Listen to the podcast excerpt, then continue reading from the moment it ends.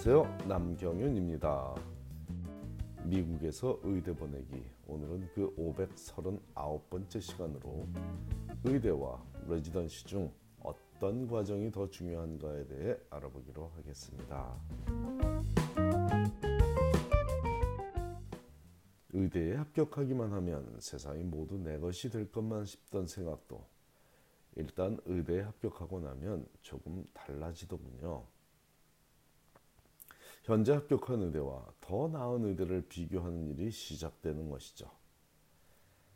하버드 의대에 합격한 학생의 가정을 제외하면 의대에 합격한 자녀를 둔 한인 가정의 절반 이상에서 발생하는 이 묘한 현상을 옆에서 지켜보고 있자면 기뻐해야 할 일을 즐기지 못하는 모습에 안타깝기 그지없습니다.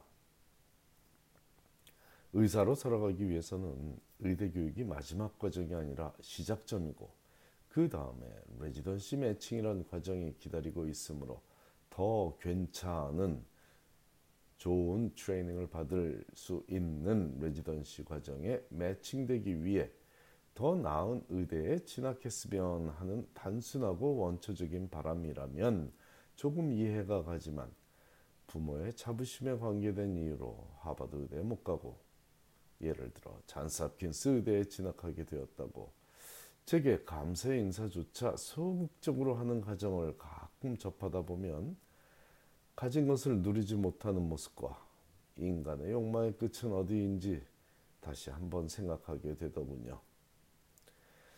어떤 의대에 진학하든 엄청난 일을 해낸 자녀에게 축하를 아끼지 말아야 하겠으며 또한 의대 입학이 끝이 아니라 다가올 레지던시 매칭에 대비하는 마음가짐을 제대로 갖게 조언하는 부모의 지혜가 필요하다고 보여 오늘은 의대 수준과 레지던시 매칭의 상관관계에 관해 설명하기 위해 설명, 성공적인 의사로 살아가고 있는 의대학장 몇 분의 경력을 함께 살펴보며 실제 사례를 통한 설명을 하고자 합니다.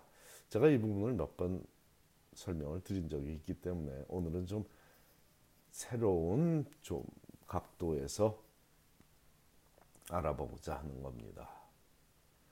오늘 소개하는 네 분의 경력은 각 의대 웹사이트에 들어가면 누구나 쉽게 볼 수 있는 공개된 내용이며 특정 인물을 더 치켜세우거나 폄하하고자 하는 의도는 전혀 없고 어디서 태어나 어느 대학에서 공부하고 나서 의사가 되기 위한 과정으로는 어떤 의대에서 교육받았고 어떤 병원에서 임상 트레이닝, 즉 레지던시 트레이닝을 받았는지를 중점적으로 소개하고자 합니다. 물론 그 이후 현재 보직인 의대 학장에 취임하기까지 어떤 의대에서 교수직을 거쳤는지도 참고사항으로 소개하겠는데 이 모든 과정을 알아보며 오늘의 핵심 내용인 의대 수준과 레지던시 매칭에 대한 이해를 제대로 하기 바랍니다. 이천십구 년 말 현재 하버드 의대 학장, 존스홉킨스 의대 학장, 스탠포드 의대 학장, 그리고 코넬 의대 학장 이렇게 네 분의 의대 학장들이 의사로서 교육받아온 길을 소개하자면 다음과 같습니다. 하버드 의대 학장은 조지 데일리라는 엠디, 피에이치디 분입니다. 의학 박사와 박사 그 화학 생물학 박사학위 두 가지를 갖고 있는 분인데 삼 년째 하버드 의대를 이끌고 있는 데일리 학장은 전형적인 하버드맨이죠.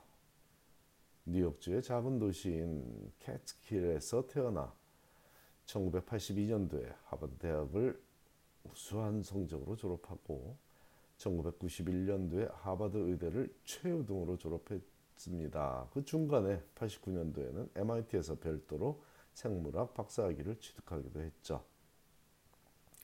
레지던, 레지던시, 레지던시 트레이닝은 하버드 의대 산하의 병원인 미국 최고라고 인정받는 엠지에이치, 매사추세츠 제너럴 호스피털에서 받았으며 레지던시를 마치고 펠로우로서 트레이닝은 역시 하버드 의대 산하의 병원인 브리검 앤 위먼스 호스피털과 보스턴 칠드런스 호스피털에서 받았고 그 이후 계속 하버드 의대 교수로 재임하다 이천십칠 년에 하버드 의대 학장에 취임했습니다. 이번엔 존스홉킨스 의대 학장을 알아보죠. 엠디 디그리를 갖고 있는 의학 박사 폴 러스맨이라는 분이죠. 천구백오십팔 년 뉴욕시에서 태어나 베이사이드라는 한인들도 많이 거주하는 지역에 성장한 러스맨 학장은 천구백팔십 년도에 엠아이티 대학을 졸업하고 팔십사 년도에 예일의대를 졸업했습니다. 콜롬비아 대학병원에서 레지던시와 펠로우 생활을 마치고 바로 콜롬비아 의대 교수로서 생활을 시작한 그는 이천사 년에는 아이오와 의대 내과학장을 거쳐 이천팔 년도에 아이오와 대학 학장에 오른 후 이천십이 년부터 존스홉킨스 의대 학장직을 역임하고 있습니다. 스탠포드 의대 학장은 엠디 디그리를 갖고 있는 의학 박사 요이드 마이너라는 분이죠. 아르칸사스주의 리를락이라는 그리 크지 않은 도시에서 태어나 천구백칠십구 년도 브라운 대학을 졸업하고 팔십이 년도 브라운 의대를 졸업한 후 듀크 대학병원에서 레지던시 트레이닝을 받고 시카고 대학병원에서 펠로우 트레이닝을 받은 마이너 학장은 이천십이 년에 스탠포드 의대 학장으로 취임하기 전까지는 존스홉킨스 의대 수석부학장으로도 재임했습니다. 이번에는 코넬 의대 학장입니다. 가장 큰 관심을 가지셔도 좋을 것 같습니다. 어거스틴 초이라는 의학 박사, 엠디 디그리를 갖고 계신 분이죠. 한국 분이십니다. 아니, 한국에서 출생하신 코리안 아메리칸이십니다. 이천십일 년도 호암의학상 수상 시에는 최명근이라는 한국 이름을 사용한 최 학장은 천구백오십구 년 대구에서 출생했고 천구백팔십 년에 켄터키 대학을 졸업하고는 팔십사 년에 루이빌 의대를 졸업했으며 듀크 대학병원에서 레지던시 트레이닝을 받고 존스홉킨스 대학병원에서 펠로우 트레이닝을 받은 후 구십 년 존스홉킨스 의대에서 교수 생활을 시작했죠. 그 이후 구십팔 년 예일의대, 이천 년 피츠버그 의대, 이천칠 년 하버드 의대를 거쳐 코넬 의대로 자리를 옮긴 후 이천십칠 년에 코넬 의대 학장에 취임했습니다. 오늘 소개한 네 분의 의대 학장 모두 자신에게 주어진 삶을 열심히 살아왔고 현재도 그러하고 있다는 사실을 명백히 알 수 있듯 오늘 자신에게 주어진 삶을 열심히 살아가고 있는 우리 자녀들에게도 밝은 내일이 분명히 기다리고 있습니다. 뉴욕시티 한복판에서 태어났든 덜 분주한 리틀락에서 태어났든 아니면 미국이 아닌 곳에서 태어났든 문제가 되지 않는다는 것을 알 수 있었습니다.